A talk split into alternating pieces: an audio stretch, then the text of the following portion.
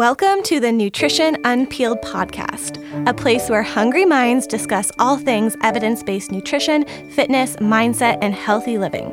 We're your hosts, registered dietitian and nutritionists, Courtney, Darian, and Hannah. Let's dive in. The information in this podcast is for education and entertainment purposes only, so always speak to a healthcare provider such as a registered dietitian who can work with you directly about your unique healthcare needs.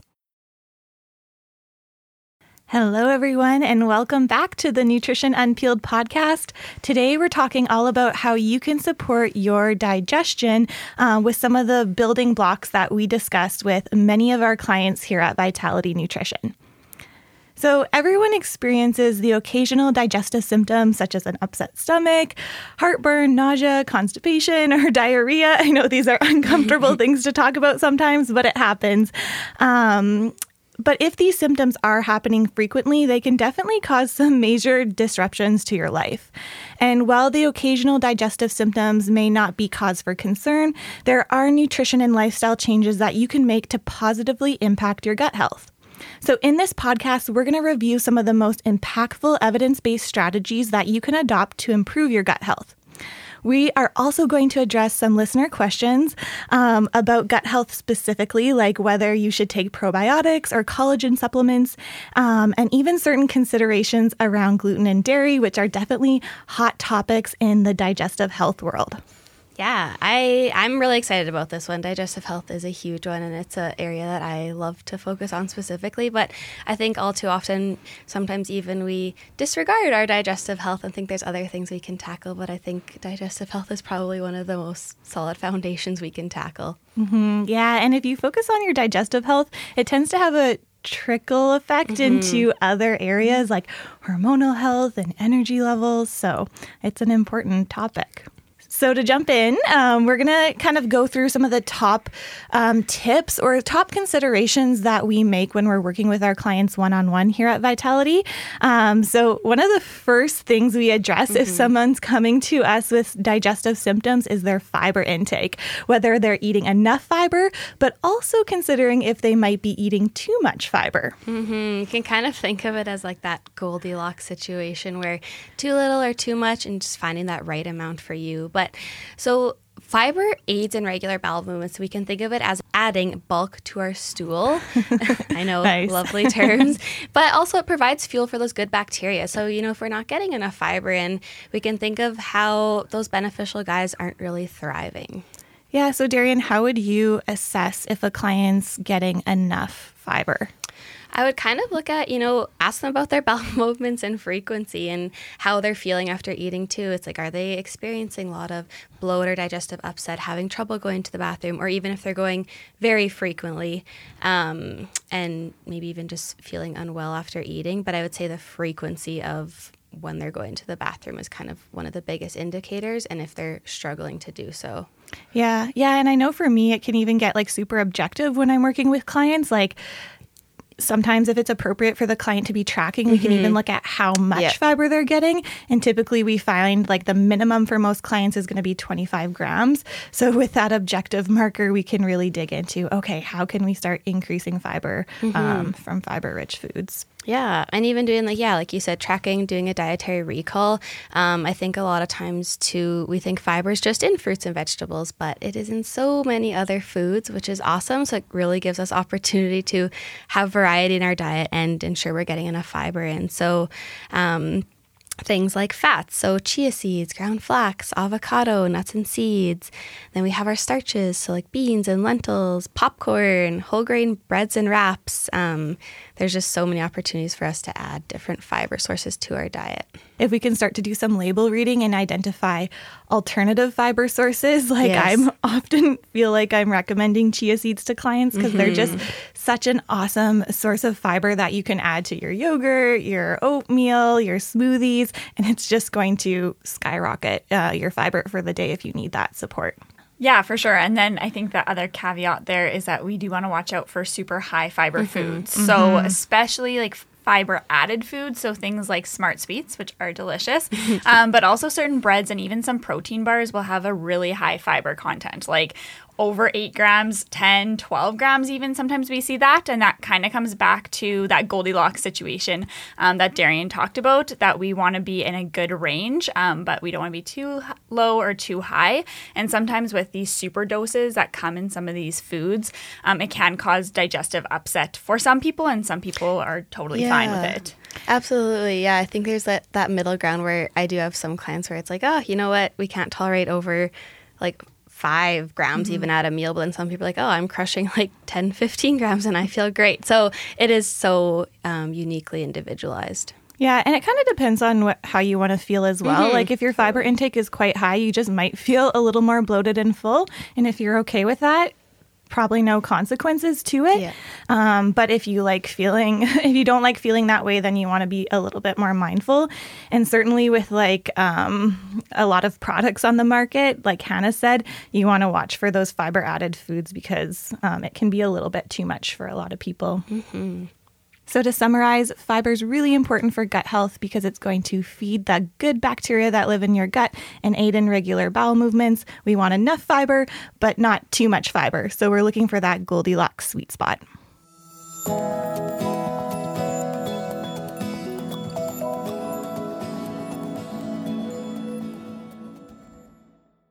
The second tip that we can consider when it comes to supporting our digestive health is staying hydrated. And this one lands really nicely on top of our fiber recommendation because staying hydrated in water helps lubricate the digestive tract so that the fiber we're eating is actually passing through and supporting those regular bowel movements. And a lot of times clients ask, like, how much water should I drink? How much water do you guys recommend your clients consume? Yeah, there is no perfect amount or calculation, but really based on thirst cues is probably like the best way we can go about it. And we know if we are um, having more fiber in our diet, um, that our thirst might go up a little bit. Mm-hmm. You just need that extra hydration to keep things moving. And you know, even our fluids needs are just changing based on our environment. If it's a hot climate, maybe you're extra active or sweating a lot, find your quite a sweaty person after your workouts too, your hydration needs definitely go up. So thirst cues are huge, but even a kind of a nice starting place we'll often recommend is half your body weight in ounces. One ounce is about 28 milliliters. Yeah, so if you're feeling, you know, extra backed up, or maybe you did have that higher fiber day, just a one off, sometimes just an extra cup of water or two can just help things move along um, and kind of clear that full feeling. Mm-hmm.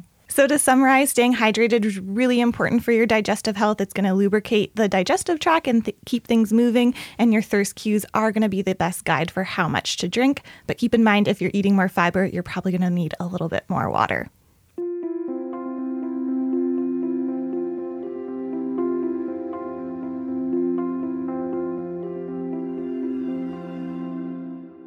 The third tip when it comes to supporting digestion is actually chewing your food, which mm-hmm. might sound kind of silly, but chewing your food actually helps break down those larger particles um, into smaller particles so that your stomach can metabolize and break down the food better.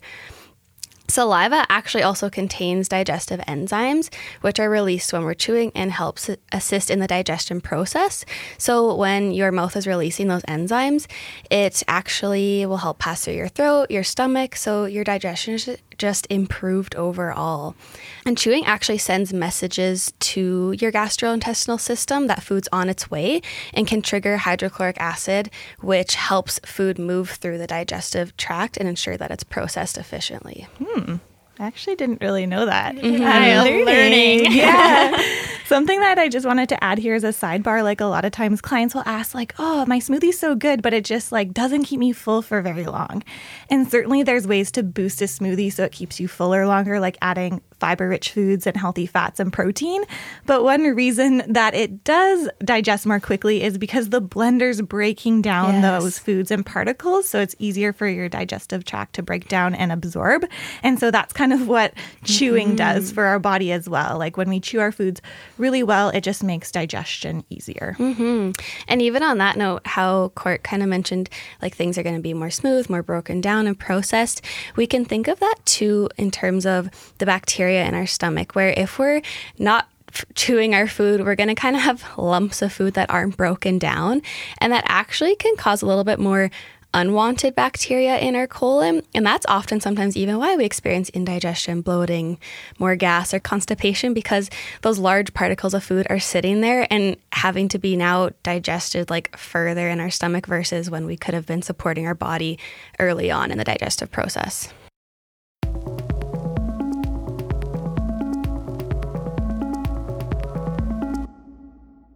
So, chewing your food well to break it down actually kind of transitions us nicely into the next point, which is to manage stress.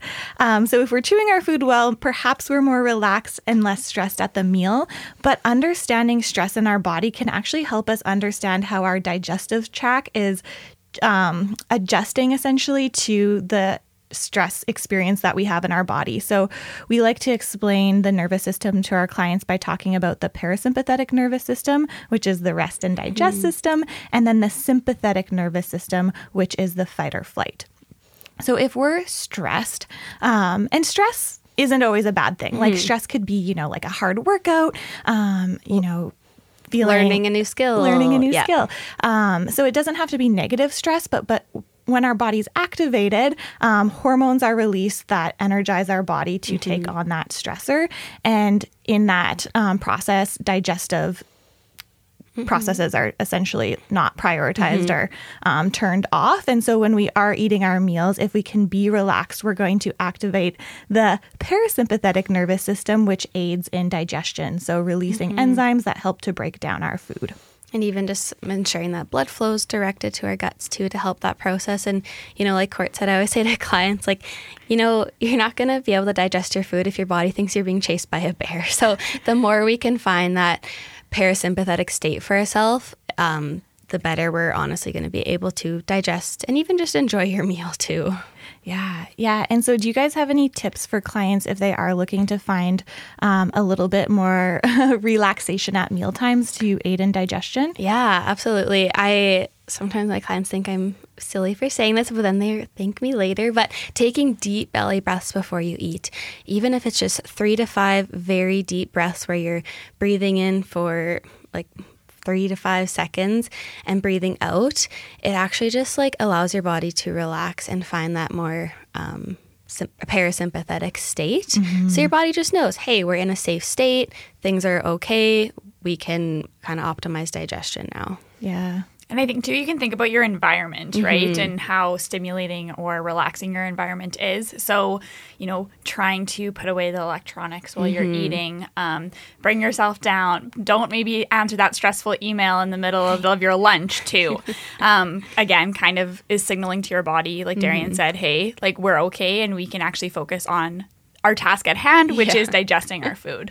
Yeah, truthfully, I feel like I've eaten the majority of my meals in front of a laptop, whether it was in university or now working as a dietitian. So, a goal that I would love to focus mm-hmm. on is taking time for meals. And I mean, we can't always take time for every single meal, but just carving out some time in my day to relax and chew my food well and enjoy a meal is definitely on my radar for my digestive health. So, to summarize this recommendation, our nervous system actually can regulate digestive processes in our body. So, if we can relax and stress less at our meals, we can actually promote better digestion.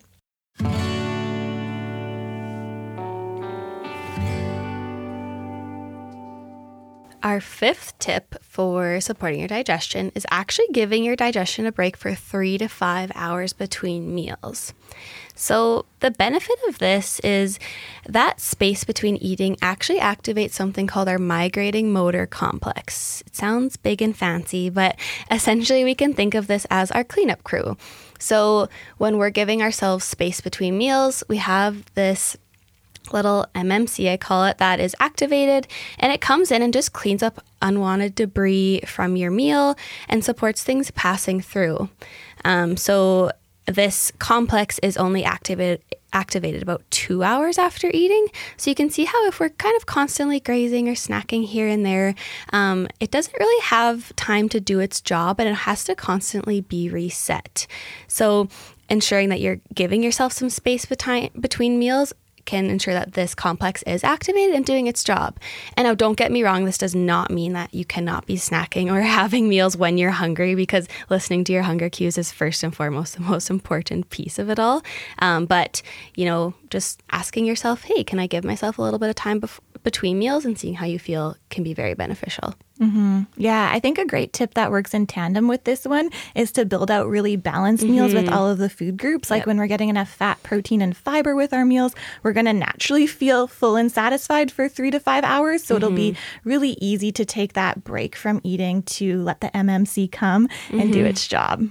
To summarize, giving your digestion a break between meals can be beneficial to support that MMC coming through and clearing that debris to optimize your digestion.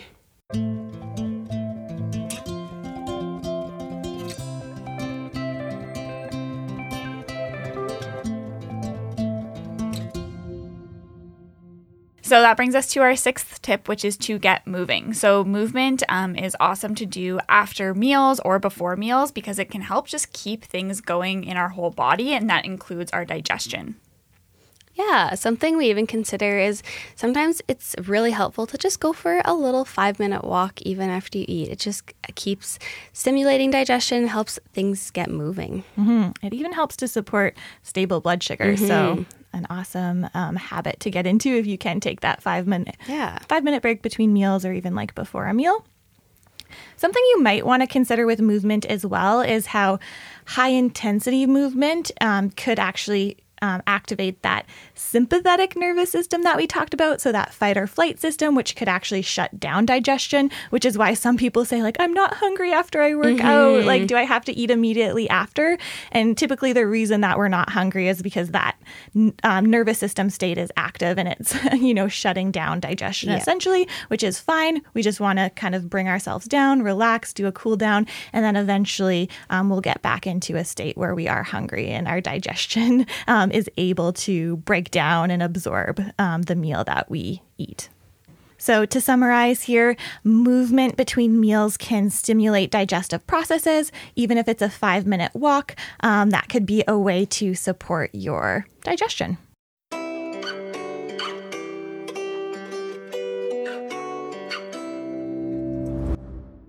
Our seventh tip is eating enough.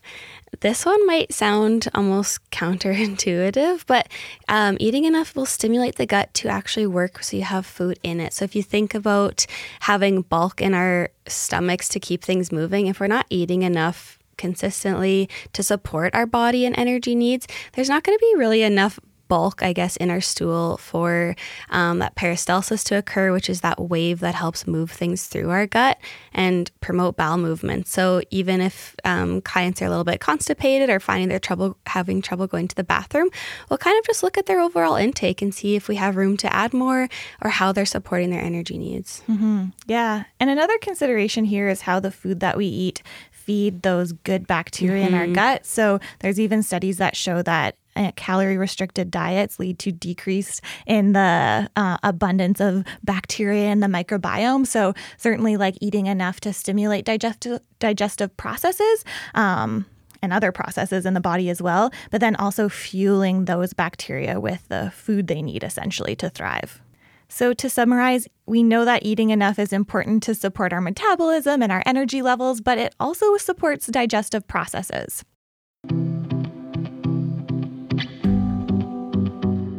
So, we've summarized some of the foundational habits that we um, move through with our clients here at Vitality to ensure that their digestive health is supported. However, there are some additional considerations you might just want to have at the top of your mind if you are navigating any digestive disruption. These are things that can kind of take your digestive health to the next level or even like navigate a specific challenge that you're experiencing. The first one would be to be aware of digestive disruptors, so like sugar alcohols. So, what is a sugar alcohol, Darian? So, a sugar alcohol is a lower calorie sweetener that is added to different foods, sometimes like candies or protein bars to replace the sugar. Um, but they essentially bypass digestion in our gut. They pull a lot of water in, and that can be resultant of diarrhea, some bloating, gas, just a lot of GI upset. Yeah. So if you're looking for those sugar alcohols in food, they'll typically end in OL, mm-hmm. like erythritol, mannitol. Mm-hmm. So a lot of people just don't. Um, well, really, most people don't digest those well. Mm-hmm. Some people don't experience much dif- discomfort, others do. So you just want to watch out for those um, if you do have a product like a protein yep. bar that has sugar alcohols.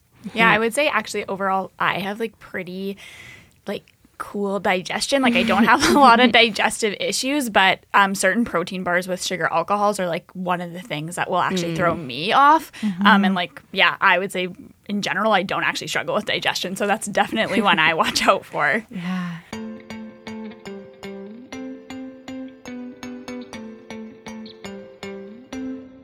So, another consideration, not for everyone, but certainly for some people, is to address any individual intolerances.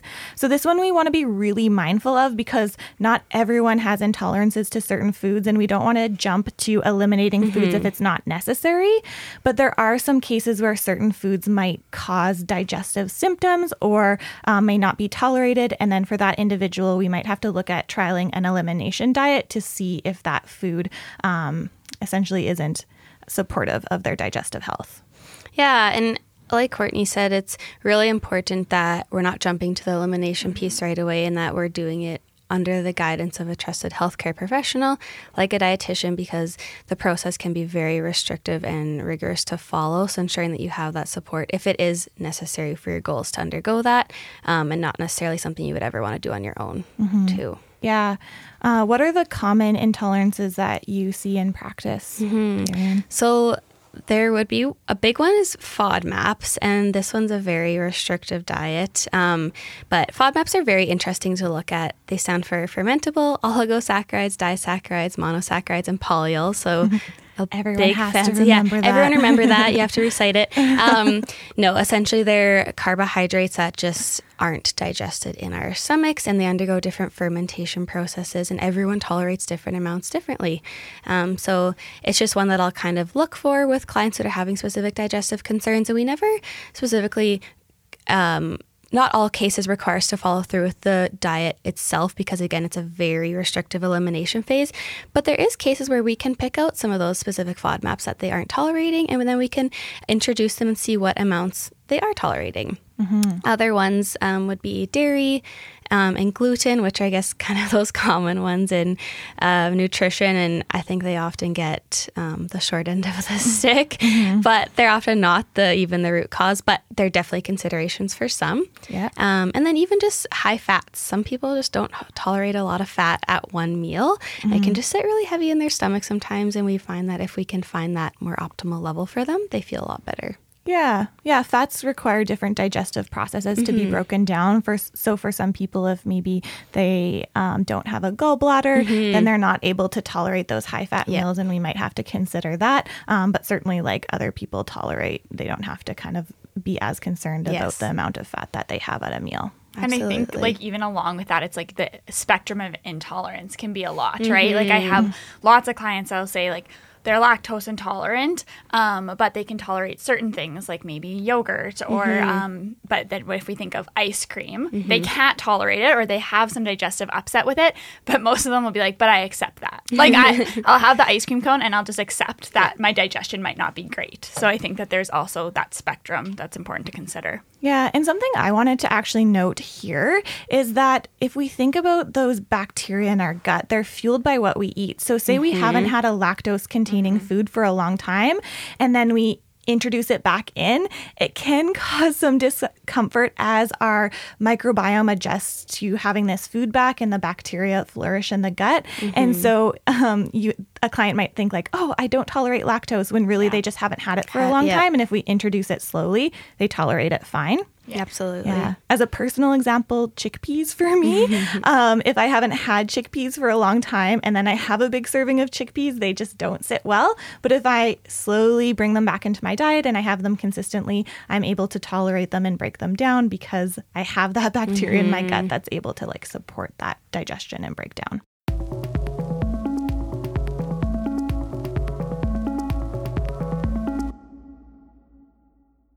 So, another consideration to further support your digestive health is to consider adding fermented foods. So, fermented foods are foods that contain live microorganisms that essentially like feed or add to the good bacteria that live in our gut. So, what would be some examples of fermented foods? Yeah, so some examples would be like a raw sauerkraut mm-hmm. or kimchi, um, foods like kefir. Um, you could also do like a kombucha. Um, so the raw is important to consider with like the sauerkraut or the kimchi because we need those bacteria to be alive. So a pasteurized sauerkraut mm-hmm. isn't going to have the same benefits of the live microorganisms. But essentially, if we can add a serving or two of one of these foods in our day, um, and then we can monitor if we notice any improvement to our digestion as we feed that good bacteria. Mm-hmm. So, do you guys have any fermented foods that you intentionally add into your day? yeah. Uh, well, lately I've been eating sauerkraut. Um, maybe a bit of a freak because I'll just eat it uh, from a fork. Like I won't really add it to anything. I think it's pretty tasty. Um, I've trialed kefir, which I think is actually pretty tasty mm-hmm. in like smoothies or even just mix a little bit with your yogurt and it kind of blends right in. Um, and I enjoy sipping on kombucha too sometimes. Yeah, yeah. What about you, Hannah? Yeah, to be honest, as I said before, I don't actually have very many digestive woes. So lots of these things that we're talking about are like things that I should probably consider, but I actually don't intentionally do mm-hmm. um, just because it's not a huge priority for me. Mm-hmm. yeah. yeah.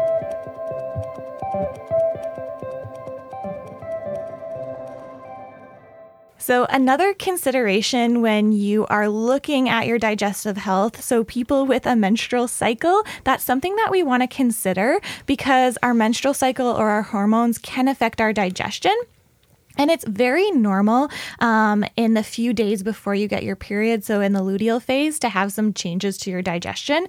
So, essentially, a hormone that's dominating in that phase of the cycle is called progesterone. It's a hormone um, that is, like I said, it rises in that luteal phase. And then, if you were to be pregnant or get pregnant, it'd continue to rise throughout a pregnancy. And what it actually can do is relax the ligaments and muscles in the body to make room for growth should you be pregnant. Um, but what it can also do is relax the uh, muscles of the gut. So a lot of um, people experience a little bit of constipation in the few days before their period, and then when they do get their period, that relieves. They might even have like a little bit of diarrhea as things like level out. So this is quite normal um, and just something to consider. So you're not like, oh my gosh, my digestive health is all out of whack. It's just like a little bump in the road. That's part of the seasons of the cycle um, that um, people with a menstrual cycle go through.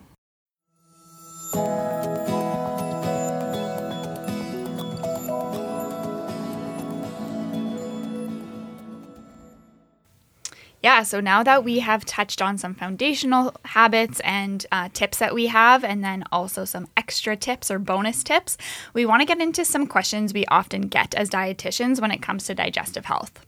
Hmm. So, a common one that I've received a lot recently is Should I take a collagen supplement for my gut health specifically? Mm-hmm. That's a big one. I feel like um, collagen is heavily marketed in the nutrition world to supporting leaky gut, quote unquote, or even just helping our hair, skin, and nails. And so, collagen is a protein and it, it is found in our skin, bones, ligaments, and tendons of humans and animals.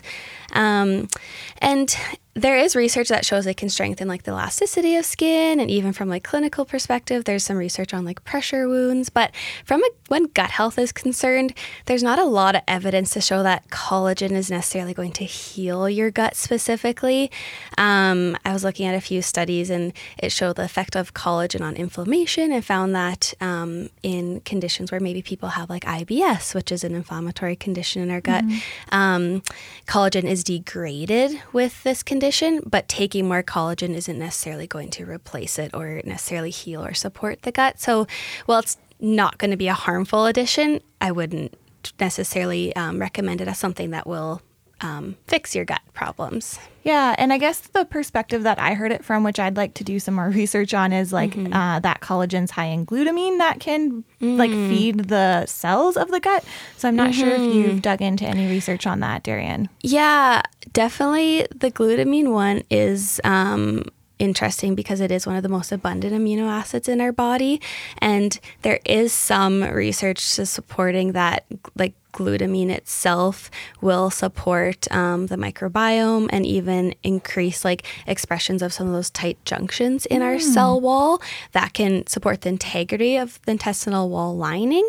Um, so glutamine itself, I'd say in higher doses can be recommended more on its own. Um, but again, I do think it's something where further research is needed to. Mm-hmm. Um, for it to be a very solid recommendation. Yeah. So if a client came to you and they were like, mm-hmm. I really want to take collagen, mm-hmm. should I? What do you think? What would you say to them? Honestly, I would say, you know what? If you're willing to spend the money on it, then it's definitely not going to hurt. It's going to be another protein source for them. Mm-hmm. You know, maybe they are struggling with their protein intake. Um, but if I find that they're getting enough protein overall, their diet's mm-hmm. really well balanced, it's not going to be a must. Yeah, that's kind of where I land too. It's like if you really want to take mm-hmm. it, it offers that extra protein. Maybe it supports you, but I wouldn't go out of my way yes. to recommend it. Yeah. Just as you said, maybe yeah. not quite enough research to make it a mm-hmm. solid recommendation quite yet. Definitely. Yeah, and I think that that just goes back to at the end of the day, like there, the amino acids that are in collagen are also amino acids that are in a lot of protein sources. Mm-hmm. So, you know, even if we're thinking of specific amino acids that may be beneficial for the gut, we're getting those from lots of different sources. It's not like collagen or taking a supplement of an amino acid itself is the only way we're getting mm-hmm. it. Um, so, we're always going to take a food first approach, yeah. right? Mm-hmm. Yeah, absolutely. Um, so, another question we um, get quite often is Should I take a probiotic supplement? Ooh, probiotics are tricky um, because not all strains are created equal, and some strains are used for specific ailments or treatments. Um, so, even if we look at something like a bifidobacterium, it's a bacteria that's studied to, that can increase serotonin in our gut, and in combination with different probiotic strains like lactobacillus, it can treat constipation.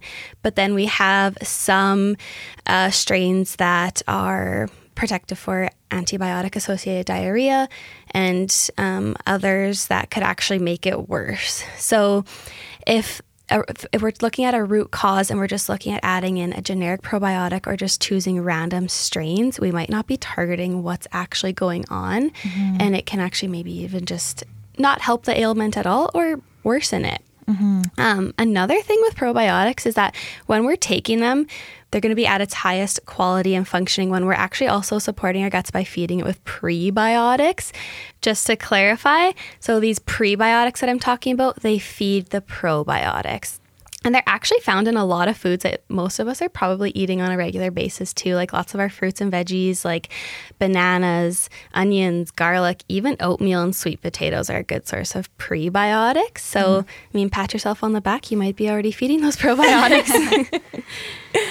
For sure. And I'm curious, like, Courtney, because we already talked about um, fermented foods, like, mm-hmm. what is the difference between taking a probiotic supplement or integrating more of those fermented foods in your diet? Yeah. So, fermented foods aren't probiotics, but probiotics can be fermented foods. It's a little bit confusing, but essentially, fermented foods have live microorganisms in them, um, but they're not designed or researched to treat specific conditions, where a probiotic food is actually like um, researched. It's like a strain of bacteria that's usually been added to a food or to a supplement that you're taking for a specific reason. So, in order to be classified as a probiotic, it has actually has to be researched and there has to be evidence to say that you know it um, treats mm-hmm. a specific condition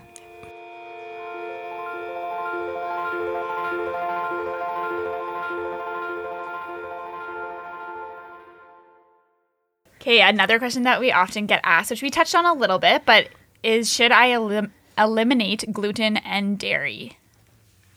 Yeah, so certainly a common question. And before we kind of jump into the specifics of gluten and dairy, what I will say is before we jump into any elimination diet, we want to be very cautious, work with a trusted healthcare provider, um, because we know that even like the mental restriction of not having those foods could be detrimental, especially if it's not even necessary to be eliminating them.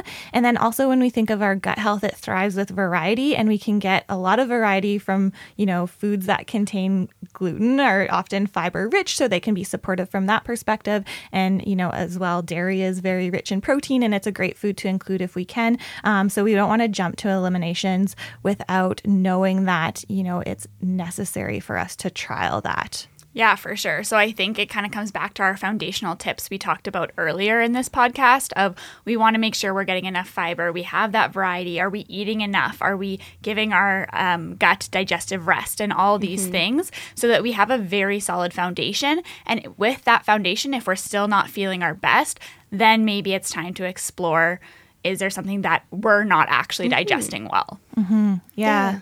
Yeah, so with gluten specifically, like we could really dive down like a science mm-hmm. rabbit hole here, but sometimes like certain conditions like celiac mm-hmm. disease, um, people cannot um, tolerate gluten, so we have to eliminate eliminate it from that perspective.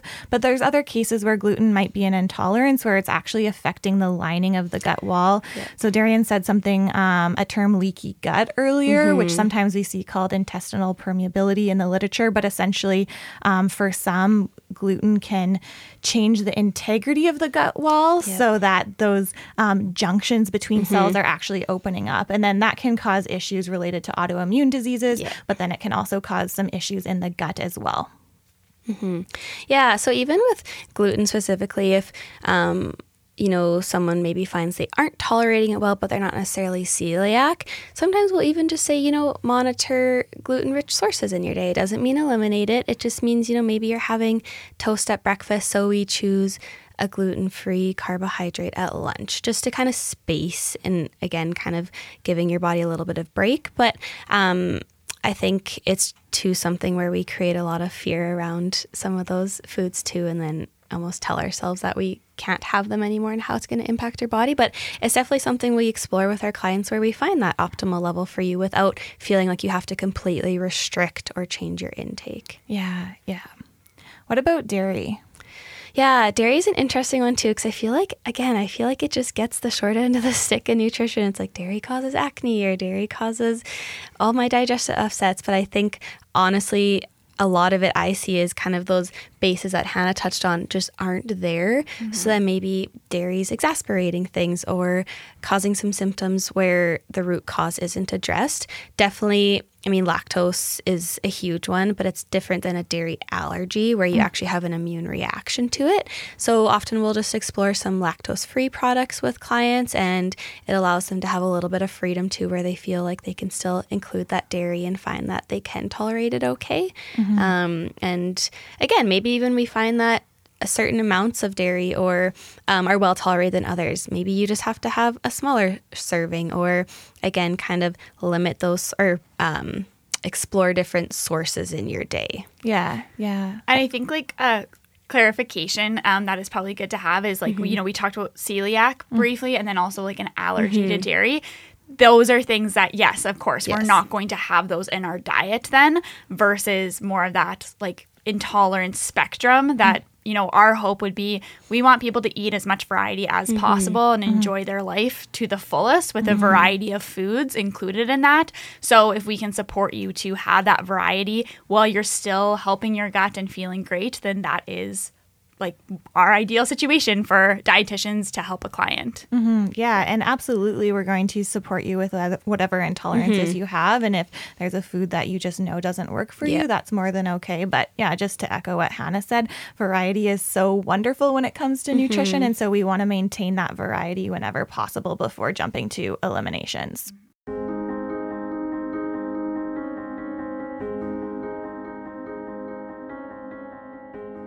All of us as dietitians do get questions about apple cider vinegar. And since Darian is more of the gut expert here, um, I'm going to pass this one over to her.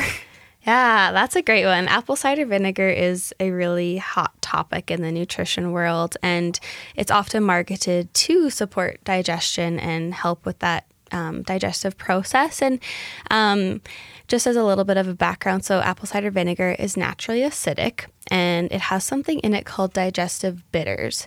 So while it's not ever a first line recommendation or something that I think people need to be including, there are special cases when there is um, some research to support that little bit of apple cider vinegar when heavily diluted. So that would mean like a tablespoon of apple cider vinegar to even like half a cup of water can support digestion by increasing stomach acid in people who might be experiencing lower stomach acid because that will help just break down the food, maybe relieve a little bit of um, bloating or gas for those people specifically. But overall, it is not, again, like a first line recommendation to start drinking apple cider vinegar. And it's a very careful consideration if I, if I ever even recommend it for clients. So, what would be a symptom of low stomach acid? Yeah, so if you find that your food's sitting really heavy all the time and it's almost like it's just not moving, um, a lot of burping, um, kind of like constant bloating gassiness too, where it's like, you know, no matter how much you're eating, it just feels like like nothing's really moving. So those are the common ones that I find with my clients.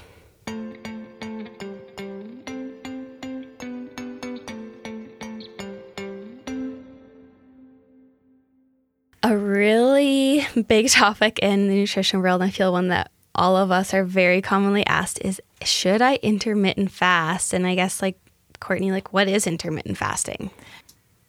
Yeah, so intermittent fasting, just as a simple definition, would be a period of time without eating, but then how long that time is could be dependent on the, you know, the individual.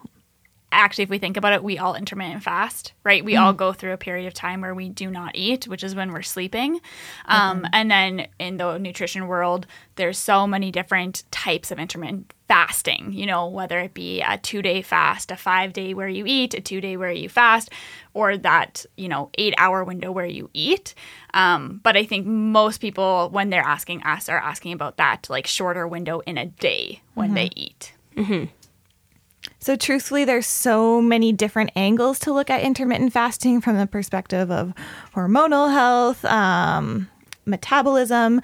But to keep it strictly to gut health, we do know that having a break between our meals, as we discussed earlier, can be really supportive of digestive processes and activating that migrating motor complex. However, what we see in the literature is that fasting during the day is not optimal for our circadian rhythms, including our digestive processes. So, typically, what we're recommending for clients is to get more of their food during the day when it's light outside, which would mean that you're not fasting overnight and then like late into the day and batching your eating later on. It's actually more about eating enough during the day.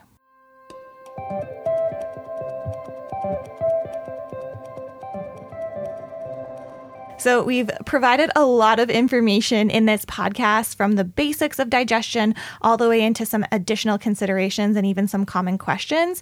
So, if we had to highlight what we really want you to take away from this podcast to support your digestion, it is those basics. So, getting enough fiber, but not too much, hmm. staying hydrated throughout the day, chewing your food well, understanding how stress affects your digestion, giving your digestive tract a bit of a break between meals, getting moving to support your digestive processes, and eating enough.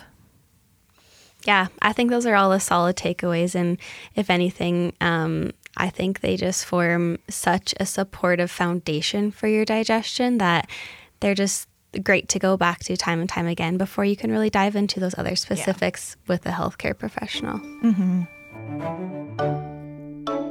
Thanks for spending your time with us. To further fill your plate, follow us on social media using the links in our show notes or visit us online at vitalitynutrition.ca. And as always, we welcome your ratings and reviews wherever you listen to podcasts. Stay fed, stay moving, and stay well.